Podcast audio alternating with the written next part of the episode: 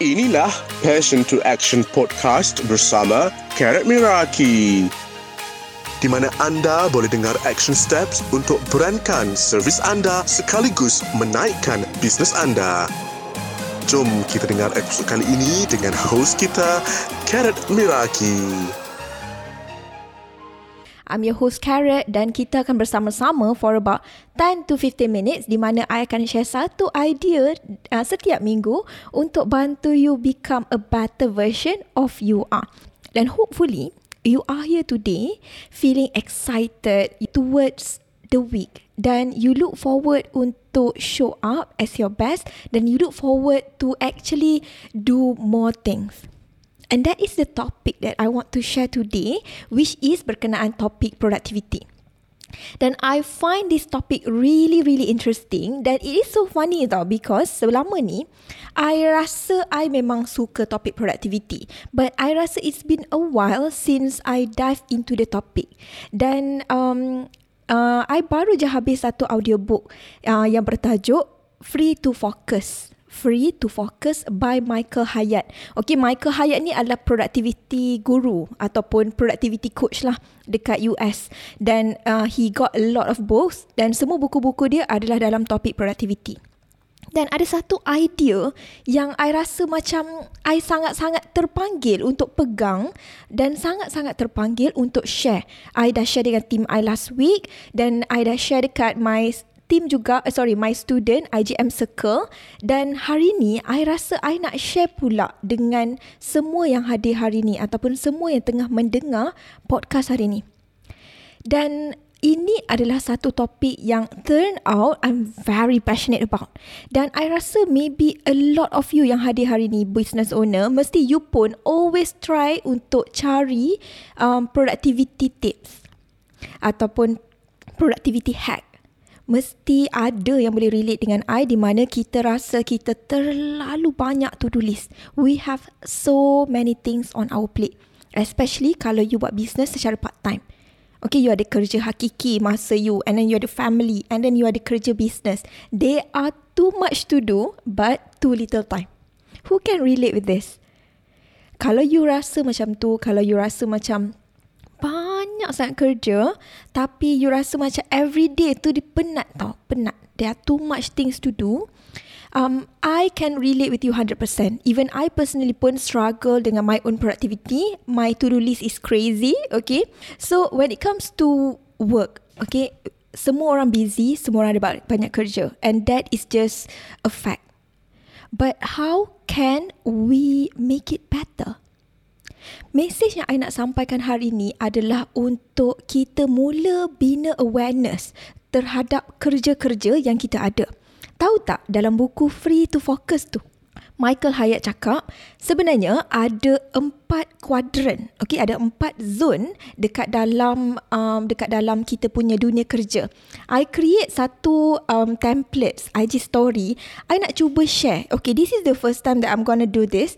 Kalau menjadi, I rasa macam I nak cuba buat lagi sekali dan I rasa this is important for me to illustrate my point lah. I akan cuba illustrate juga dekat dalam uh, dalam bentuk audio, okay? So sekarang ni uh, dalam kerja kita, dalam dunia kerja kita sebenarnya ada empat different zone of work. Okay, dan ada satu graph yang I bayangkan sebab I dengar menerusi audiobook. So tak ada any illustration whatsoever. So daripada apa yang I faham, this is the graph that I'm showing you. Which is, graph tu dibahagi kepada dua area. Yang pertama, passion. Yang kedua, proficiency. Let's talk about each one first. Apa itu passion? Passion bermaksud minat, something yang kita suka. Okay, kita suka, kita rasa excited untuk buat, kita rasa thrill semua tu, that is passion. Okay, proficiency bermaksud skill and acknowledgement. Okay, proficiency ni maksudnya pandai. Pandai dan you boleh buat dengan efficient. Okay, dia ada dua jenis. Okay, aptitude and proficiency. Aptitude bermaksud skill kita. Okay, skill kita boleh buat Excel, kita boleh buat Canva, itu adalah skill. Therefore, itu dipanggil aptitude. Proficiency bermaksud kita boleh design poster Canva tu dengan cepat, cantik dan wow. Okay, itu maksud proficiency. Okay, dia bukan sahaja reti buat, dia pandai buat. Okay? Okay, now that I already explain antara passion dan juga proficiency, I nak you bayangkan antara graf ni, okay, antara graf ni ada empat kuadran, empat kotak. Empat kotak. Let's go through each one. Yang paling rapat daripada center, daripada point zero, zone yang keempat. Zone yang keempat ni kita panggil drudgery zone. Okay, apa itu drudgery zone? Drudgery bermaksud lemau. Macam, oh my god, I tak suka buat benda ni. Okay, itu adalah area di mana kita tak minat dan kita tak pandai. Okay, kita tak suka buat kerja tu. Kita tak faham kenapa kita kena buat. Kita annoyed bila kita kena buat. Kita spend a long time untuk siapkan kerja tu. Mesti ada satu task yang you terfikir dekat dalam minda you sekarang. Oh my god, I memang tak suka kerja tu. Macam I sebagai contoh. I personally tak suka editing. Okay, I personally tak suka editing. Dan I memang tak pandai edit. I belajar untuk edit before this masa I baru mula, I belajar untuk edit video I sendiri. I gunakan iMovie. Kalau ada yang familiar dengan apps iMovie dalam iPhone, okay. Dan lepas tu I tukar pula untuk belajar menggunakan Adobe Premiere Pro CC 2018. Okay, itu app software yang I gunakan untuk edit video I. I belajar, but dua jam I ambil masa untuk edit satu video satu minit. Okay, video satu minit. So, memang I sangat-sangat tak suka. So, untuk you, try to ask yourself, apa kerja-kerja dalam bisnes yang berada dalam zon yang keempat? Okay, yang berada dalam zon keempat. Zon yang ketiga pula adalah tempat di mana you tak minat tapi you pandai. Okay, you tak minat tapi you pandai. Maksudnya, um, you kena buat kerja tu. Okay, you tak suka kerja tu tapi somehow you are good at it. You ada skill bila you buat tu cepat. Efficient bila you buat tapi you memang tak minat pun kerja tu. Ha, apa kerja yang berada dekat zone disinterest zone? Kita tak minat. Macam I personally, untuk I, kerja yang I rasa I tak minat tapi I'm good at adalah um, formatting formatting Excel, buat table, create presentation slide. Ah semua tu I tak minat but I think I'm good at it. Dan mesti ada juga kerja-kerja yang you tengah buat sekarang yang berada dekat disinterest zone. Okay? Zone yang kedua adalah zone di mana you are very passionate tapi you tak pandai. Mesti ada tak? Sorry. Ada tak kerja yang you suka You suka sangat tapi you're just not good at it. Maybe you tak ada skill, you tak pernah belajar lagi, you tak pernah uh, bina skill tu buat hari-hari. So, you tak berapa pandai tapi memang you suka. Macam I untuk um, area distraction zone ni, area yang sebenarnya kerja-kerja yang consider sebagai distraction, benda yang kita suka tapi kita tak pandai, kita buat secara tak efisien. Kita buat tu sehari baru siap. Orang lain sejam dah siap. Ha, itu adalah distraction untuk kita. So untuk I, this distraction adalah designing. Okay, designing ataupun creativity work. Okay, I adalah seorang yang sangat tak kreatif.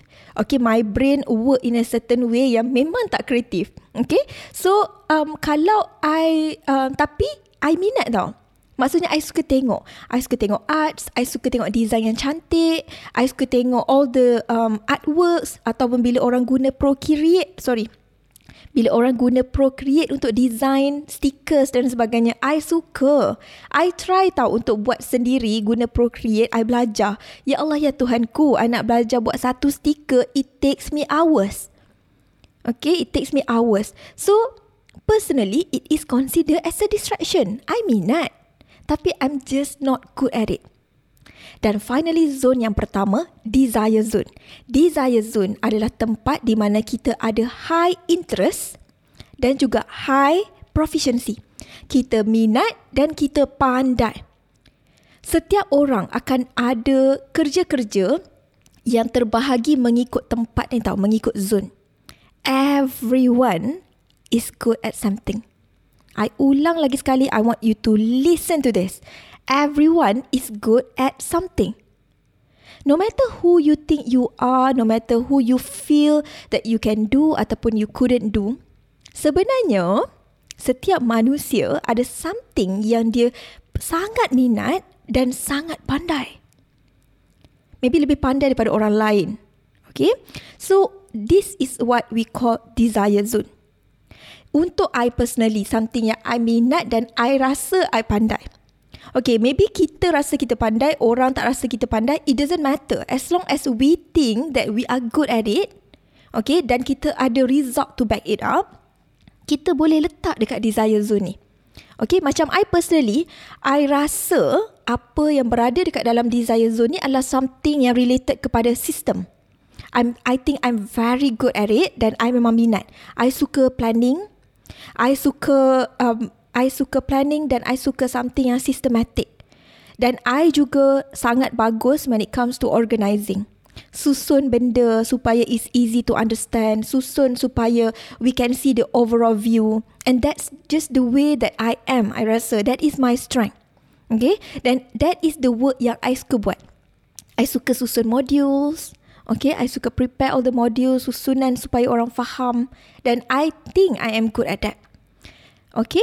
So, why am I sharing you all these four zones of work? Why? Because awareness is key. Dalam kita tak sedar, ada kerja-kerja yang sebenarnya berada dekat drudgery zone dan juga disinterest zone dan juga distraction zone. Dan so sebenarnya, we are wasting our time on daily basis.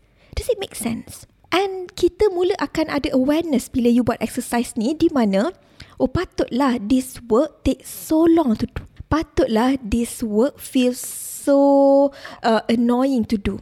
You akan start to realise all these things. And that is a good thing tau. Sebab bila kita aware benda ni, we can make some changes. We can make some changes. So ada dua parts of changes that we can make. But before I highlight this, I want to share juga dalam free to focus apa yang dia kata adalah okay we need to make sure that most of our time is used for the work in the desire zone. Okay ayulah dalam bahasa Melayu. Kita kena pastikan kebanyakan masa kita dalam satu hari kita kerja 8 jam ataupun 24 jam kita ambil 24 jam. Dan 10 hours adalah our work hours. Contoh eh. Kita kena make sure like 6 hours of that adalah kerja-kerja berada dalam desire zone. Of course, kita tak boleh control kalau life throw things at us. But as long as we are intentional about the work that we want to do, berada dalam desire zone, kita akan maximize our productivity and also capability. Okay? So therefore, kita dapat achieve so much more within a week compared to normal people yang treat all the tasks the same level. Okay, kita tak treat the same. Kita tengok yang ni kat sini, yang ni kat sini, yang ni kat sini. So, we are aware kerja yang kita kena banyakkan. Dan bila kita banyakkan kerja yang berada dekat desire zone, progress kita akan uh, 10x orang kata ataupun akan double, triple. Dan kita akan achieve so much more compared to our normal week di mana kita treat every task the same. Okay, so that's why it's important untuk I share this uh, different zone of work dan I hope you look forward untuk try juga uh, untuk try juga um, buat this exercise dan just list down kerja-kerja dekat setiap zone. Okay, so I nak share dua parts yang kita kena buat bila kita dah tahu. Okay, step yang pertama list down semua task. Step yang kedua adalah untuk figure out what to delegate and what to automate. Okay, what to delegate? Apa yang kita boleh bagi dekat orang? Boleh tak you hire someone untuk buat kerja-kerja yang berada dekat zon 3 dan zon 4? Ataupun zon 2, 3 dan 4? Boleh tak you hire virtual assistant untuk handle kerja ni? Uh, kita kena tengok our own level juga bergantung kepada apa yang kita mampu dan apa yang kita perlu Okay. So you kena fikir macam ni tau. Kalau lah I spend RM50 seminggu untuk seorang assistant, boleh tak RM50 tu bantu I generate RM500? Okay, can that RM50 I invest in a, another person bantu I untuk spend more time creating work in zone number one so that, okay, so that I can make more. Okay, so itulah the key to productivity. Sama ada make more in term of money ataupun you dapat more time to yourself supaya you boleh spend time dengan family, you boleh masak untuk husband. If that is consider what you want, same thing. Boleh tak you invest RM50 ni bagi kerja-kerja yang you tak suka ni dekat orang lain? Ke zone number 2 dengan zone number 4 yang I rasa paling penting untuk kita delegate. Okay, bagi kat part-timer ataupun bagi dekat um, VA, virtual assistant tak mahal. Virtual assistant tak mahal, you can start with one untuk delegate kerja-kerja kecil. Okay, kerja-kerja kecil. Of course, um, bila makin lama you gunakan sistem ni, different zone of work ni, makin lama makin banyak kerja yang you akan delegate. Maybe awal-awal ni you delegate satu ke dua kerja. Lepas tu you bagi, you tambah tiga ke empat. Ambil sikit, sikit, sikit. This is how kita progress. Okay, daripada tak ada staff, jadi ada staff. Daripada um, solopreneur, ada team. Ha, ada team. Ataupun ada virtual assistant. Virtual assistant senang je. You just search je dekat Instagram, dekat explore page tu kan. You pergi kat search bar dekat atas tu. You terus search virtual assistant. Akan ada banyak sebenarnya dalam Malaysia pun virtual assistant yang you boleh hire terus. So minta quotation, minta berapa harga bagi kerja-kerja yang you rasa nak delegate dan tengok berapa dia quotes. Okay, so it's a way to start.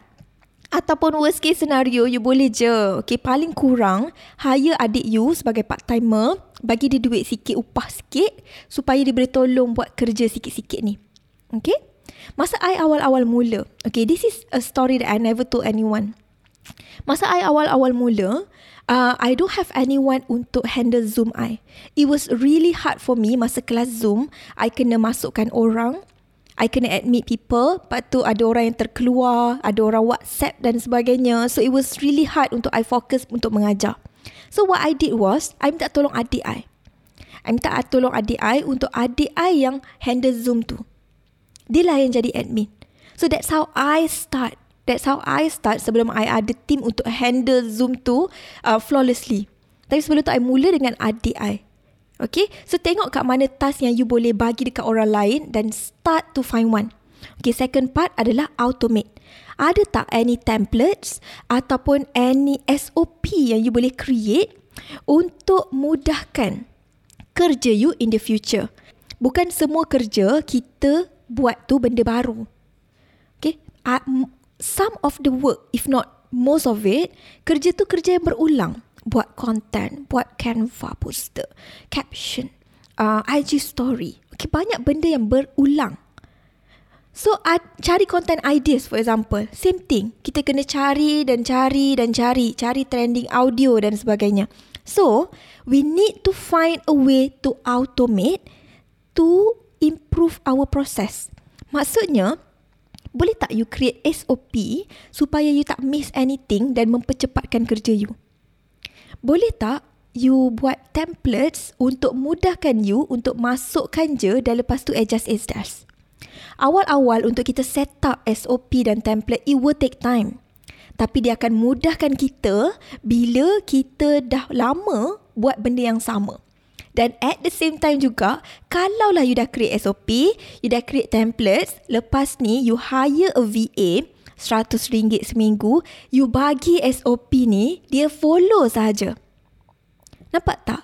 So these are the things that you can create to actually make sure your you spend time doing work in the zone one, which is desire zones. So I harap you belajar something daripada sesi hari ini dan I harap dia bagi a sense of awareness kepada you dan a new idea untuk you improve the way you see your work dan hopefully you can show up this week uh, feeling better dan showing up for the things that actually matter most in your life, in your career and also in your business. Itu sahaja. Assalamualaikum and bye-bye semua. Have a good week.